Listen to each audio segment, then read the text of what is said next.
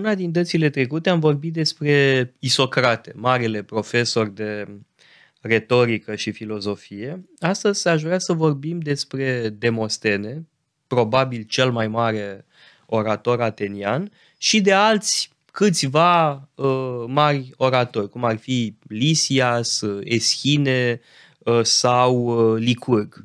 E o tradiție care spune că Demostene ar fi fost uh, elevul studentului Socrate, deși Plutarh nu e uh, de aceeași părere. Uh, dar cred că stilurile sunt foarte diferite, pentru că Demostene era un om dintr-o bucată, avea niște principii foarte solide la care ținea. Da, eu cred că și Socrate uh, avea principii, uh, numai că linia lor politică e foarte diferită. Și felul în care vorbesc este diferit. Socrate mi se pare mai bogat, mai variat. Pe când Demostene e cineva care ține la uh, a transmite mesajul cu ceva mai puțin înflorituri. Uh, Demostene e un orator politic, în primul rând, e un performer. Uh, da, a scris uh, discursuri pentru alții, a pregătit concetățeni pentru a se apăra în fața tribunalelor, deci a câștigat ca logograf, a fost el însuși parte în multe procese, însă avem în plus discursurile lui în adunarea populară marile discursuri uh, politice. Unele sunt uh, discursuri în cadrul unor procese, uh, altele sunt discursuri uh, uh, pur politice. De fapt, uneori e greu de făcut această uh, distinție. Uh, Dar de asta e foarte interesant ce se întâmplă în Atena în perioada asta, pentru că nu putem să înțelegem activitatea lui Demostene și a celorlalți oratori, fără să înțelegem schimbările politice, care țin evident și de sistemul judiciar. Nu degeaba în Atena nu există procurori, nu există avocați, fiecare trebuie să-și susțină cauza. Și singurul ajutor pe care poți să-l obțină este de la câte un logograf. Cineva care să scrie discursul. De altfel, e o anecdotă despre Lisias care, uh, la un moment dat, se hotărăște să ajute pe cineva, uh, îi dă un discurs, uh, tipul citește discursul, e încântat, după care seara se întoarce la casa lui Lisias și spune, știam, mai citit discursul și este plin de erori, plin de găuri logice, argumentare, e groaznic. La care li se spune, stai liniștit, că juriul va auzi o singură dată discursul, nu mai des. Da, da, nu știu dacă e adevărată sau este, nu povestea asta, dar uh, hai să luăm pe rând, pentru că uh, Lisias e o generație mai veche decât Demostene. Uh, cel mai uh, faimos uh, discurs al lui uh, Lisias este discursul împotriva lui Eratostene, uh, unul dintre cei 30 de tirani. Da? Și avem uh, un proces politic. Da? Uh, fi, fratele lui Lisias fusese victima acestui Eratostene. Da? Uh, de ce insist pe acest discurs? Pentru că e un discurs uh, despre consecințele tiraniei. Uh, eu cred că e un discurs foarte relevant în România de după 90 Uh, da? cum gestionezi trecutul, uh, cu atât mai mult cu cât în uh, Atena a existat o lege de amnistie după tirania celor 30, în 403, da? ieșirea din starea de război civil s-a făcut pe calea amnistiei. Uh, ori uh, uh, Lisias argumentează că anumite fapte nu intră sub incidența amnistiei, da? și că sunt lucruri extrem de grave care s-au petrecut în acea perioadă. Da? Este o capodoperă retorică. Stilul lui Lisias este foarte sobru Uh, spre deosebire de stilul lui uh, uh, Demostene. O să ajungem imediat la Demostene.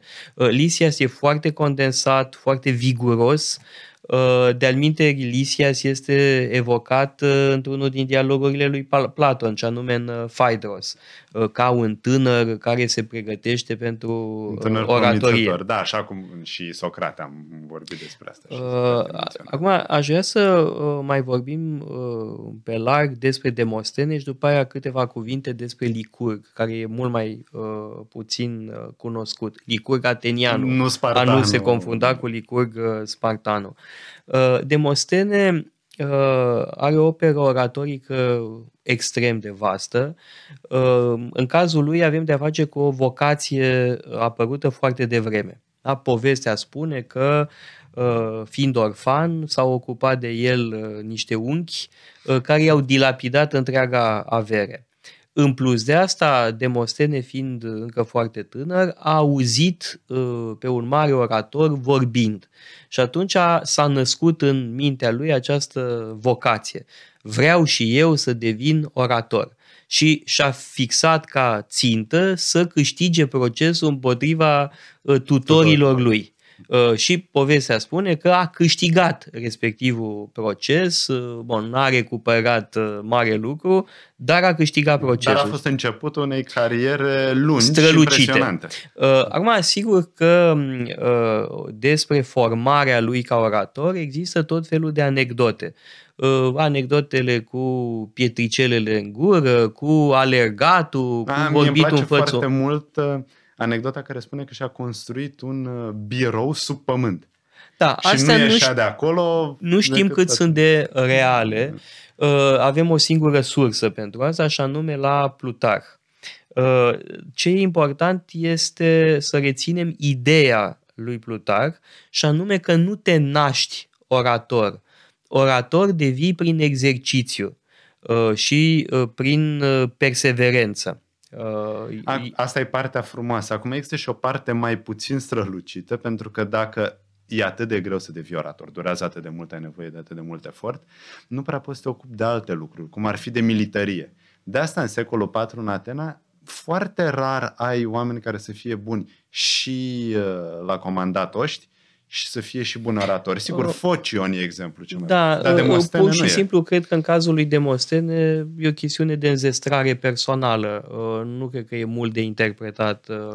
Da, eu nu cred că investiția în oratorie te lipsește de capacitatea da. de a mai Uite, fi un bun de militar. Însă vreau să, cred că e important să reținem ideea ideea lui Plutar, și anume că nu te naști uh, orator, nu e vorba de un talent născut. Sigur, sunt unele înzestrări da, uh, născute, forța vocii, da. uh, statura, uh, lucruri de genul ăsta, însă esențialul ține de uh, pregătire, muncă, mhm. uh, învățare, disciplină uh, și asta este uh, esențial să reținem din biografia uh, lui Demostene de uh, Plutar. Dar uh, din biografia lui Plutarh spune că lui Demostene nu prea îi plăcea să vorbească pe moment, pentru că îi plăcea să mediteze asupra unui subiect să se gândească cu adevărat ce merită spus și ce nu merită spus. Deci nu era o oratorie uh, strict bazată pe emoții sau pe Ah, ba nu, momentului. e foarte mult pe emoție. Nu, în primul rând pe gândire. Da, e După un... Aceea, pe nu, nu, nu, tocmai Demostene este un maestru al emoțiilor. Dar pentru uh, că are niște principii clare pe care vrea să le Nu, e un maestru este. al emoțiilor, este, este o oratorie foarte emoțională, uh, pentru că uh, logosul și patosul sunt esențiale. Uh, se completează. Nu există uh, oratorie eficientă fără una dintre cele două componente. Uh, discursurile lui Demostene sunt solide în privința argumentației, de-al minte uneori Uh, păcălește auditoriu. Bun, uh, cum e de pildă într-unul dintre cele mai faimoase discursuri ale lui, și anume uh, discursul din procesul coroanei, el nu răspunde de fapt principalelor argumente ale lui Eschine. Din punct de vedere strict judiciar, baron, juridic, Eschine avea dreptate, nu Demostene. Însă a reușit să mascheze acest lucru, iar oratoria lui Demostene este una care suscită emoții foarte viguroase valoroase și putem uh, vedea cum se suscită emoțiile, care sunt uh, mijloacele uh, stilistice pentru a suscita emoții puternice. Da, prin narațiuni, prin uh, figuri de stil, metafore, comparații, repetiții. Este o oratorie extrem de bogată din punct de vedere da, uite, aici stilistic. avem o opinie diferită. Mie mi se pare că e mai puțin bogat decât alți oratori. Și eu cred că asta, asta A, e bun, o, mai puțin bogat uh, poate decât pentru... Cicero. Da, uh, dar bun. dintre oratorii atenieni este probabil cel mai bogat în uh, resurse stilistice. Uh, dacă comparăm cu Lisias, dacă comparăm cu Licurg, dacă comparăm cu Eschine și chiar cu Pericle, mă rog. Bun, dar la Pericle nu avem direct. Nu, nu avem direct, dar e foarte probabil că e destul de fidel. Mm. Deci dacă comparăm cu oratorii ăsta, Demostene este cel mai bogat din punct de vedere stilistic. Dacă compari cu Cicero, sigur că la Cicero avem o mai mare diversitate. Uh, pentru că și situațiile sunt mai uh, variate. Uh, sigur, nu e același. Situațiile în care a luat cuvântul Cicero, dar uh, de, uh, oratoria lui uh, Demostene este extrem de bogată uh, în uh, privința resu- tehnicilor uh, retorice. Acum, aș vrea să evocăm rapid câteva discursuri uh, faimoase uh, Ehm, și anume uh, două mari procese și apoi discursurile împotriva lui Filip al II-lea.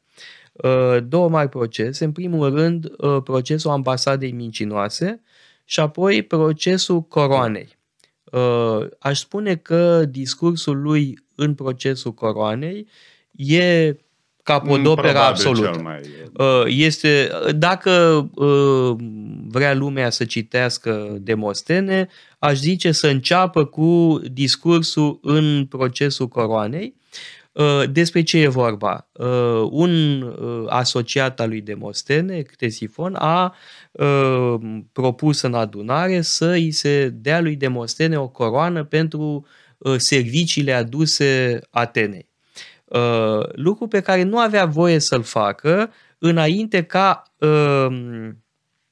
auditul să fie încheiat.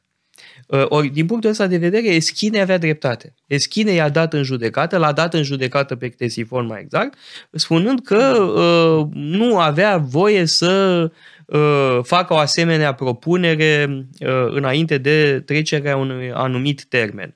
Uh, procesul s-a judecat mult mai târziu, Uh, iar Demostene a profitat uh, de ocazie pentru a face un fel de pledoarie pentru întreaga lui activitate politică. De-aia este un discurs atât de extraordinar, da? pentru că practic își apără bilanțul politic într-un moment în care linia lui politică eșuase, pentru că suntem după 338, uh, anul victoriei zdrobitoare a lui Filip al II-lea. Suntem la câțiva ani distanță și cu toate astea Demostene câștigă. Uh, și asta spune ceva și despre atenieni. În primul rând, altfel uh, e vorba de atenieni, pentru că arată că sunt mulți care nu-l plac pe Filip al II-lea, nu, nu-i plac pe macedoneni. Uh, și va continua această linie anti-stăpânire străină până la moartea lui Demostene. Da, uh, adică după moartea lui Alexandru cel da. Mare începe o revoltă și așa uh, moare și Demostene. Dar, pe de altă parte, în procesul ambasadei mincinoase a câștigat Eschine, nu Demostene. Da? Deci cei doi oratori erau fiecare foarte tare. De-al uh, povestea uh, spune că uh, după procesul coroanei, Eschine a fost uh, condamnat să plătească o amendă uh, usturătoare, n-a putut o plăti și s-a exilat. Și a plecat în Rodos și a deschis o școală de mm. retorică și le prezenta uh, elevilor lui discursul lui Demostene și spunea, uite, e mai bun discursul lui Demostene, dacă aș fi câștigat eu, era el acum aici să vă predea uh, cursuri de mm, retorică. De altfel, Eschine și el este un orator excelent, uh, nu este la fel de variat din punct de vedere stilistic uh, ca Demostene, e un orator pe care l-aș califica de foarte viguros. E un orator care lovește tare. Da, e ca un tenismen care lovește uh, tare uh, și dă lovituri năprasnice adversarului. Uh, mă gândesc de pildă la un uh, uh, discurs al lui foarte important împotriva unui asociat de-a lui Demostene, Timar, pe care îl acuză că ar fi practicat prostituția dacă ar, ar fi da, fost, hai să ar fi vorbim prostituat. despre contextul macedonean, pentru că asta este perioada în care puterea macedoneană se afirmă. Da. Uh, momentul în care Filip al II-lea, care este atât de capabil, reușește să obțină hegemonia în Grecia.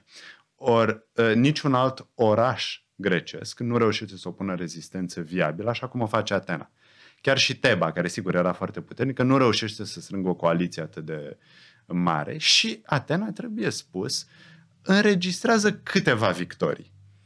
Da, Sigur, nu sunt decisive, dar Când, reușește. de pildă, îi ajută pe cei din Bizanț da, împotriva lui Filip al II-lea. Da, până la da, urmă, Demostene uh, avea dreptate, fără îndoială. Analiza lui uh, fundamentală era corectă și anume că monarhia macedoneană reprezintă o enormă amenințare pentru uh, democrația ateniană, democrația este, greacă, pentru a, lumea greacă. Atât de des comparat cu Churchill. Numai că, sigur, Churchill până la urmă a câștigat, pe când Demostena a pierdut uh, lupta istorică. Da, și aici trebuie să vorbim de două serii de discursuri, uh, filipicele și olinticele.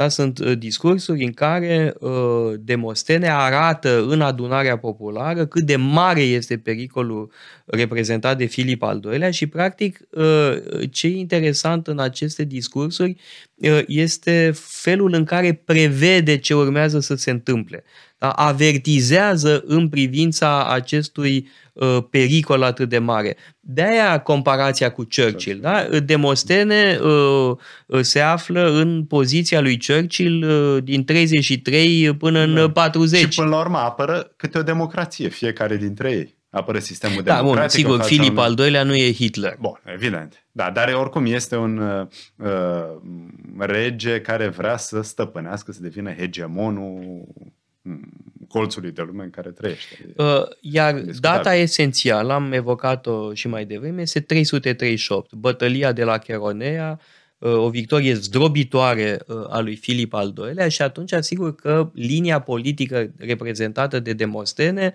intră cumva în mă rog, într-un con de umbră. Da. Da? Demostene nu mai face prea multă gălăgie până după moartea lui Alexandru cel Mare.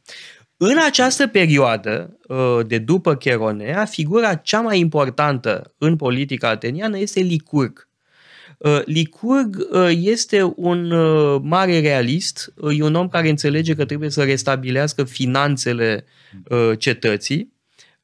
Totodată este un conservator în sensul că e convins că e nevoie de o revenire la vechile moravuri, da? un fel de restaurare morală. Uh, e un om foarte pios, de alminte, uh, cred că era înrudit cu Platon. Uh, și Licurg e faimos pentru un discurs împotriva lui Leocrate. Leocrate era un cetățean atenian care fugise pentru a nu servi în armată în momentul războiului cu Macedonia tot Cheronea 338. Uh, și câțiva ani mai târziu, acest Leocrate vrea să se întoarcă în Atena. Mie îmi place enorm uh, acest discurs, în care de-al minteri se află un citat foarte amplu dintr-o tragedie pierdută a lui Euripide, și anume Erecteus. E vorba de regele Erecteus și de uh, sacrificiul uh, fiicei sale. Uh, și uh, Uh, teza uh, lui Licurg este că orice cetățean trebuie să pună uh, cetatea mai presus de propria lui existență. Da? Și o Leo... teză nobilă. Și asta ne ajută ca să trecem la episodul următor, care va fi, bineînțeles, despre uh, filozoful care a teoretizat această relație dintre om și cetate, și anume Aristotel.